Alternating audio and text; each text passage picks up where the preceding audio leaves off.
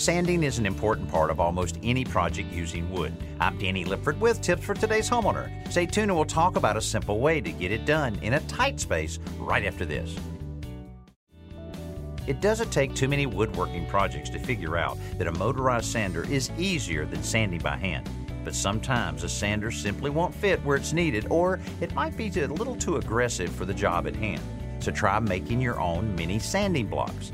For flat surfaces, attach some sandpaper to a paint stirring stick with spray adhesive to create a rigid, narrow sanding tool that'll fit almost anywhere. If your project includes curve cuts or circular holes, use the spray adhesive to attach the sandpaper around a short piece of PVC pipe. You buy the pipe in a variety of sizes to match the arc of the curve or the diameter of the hole.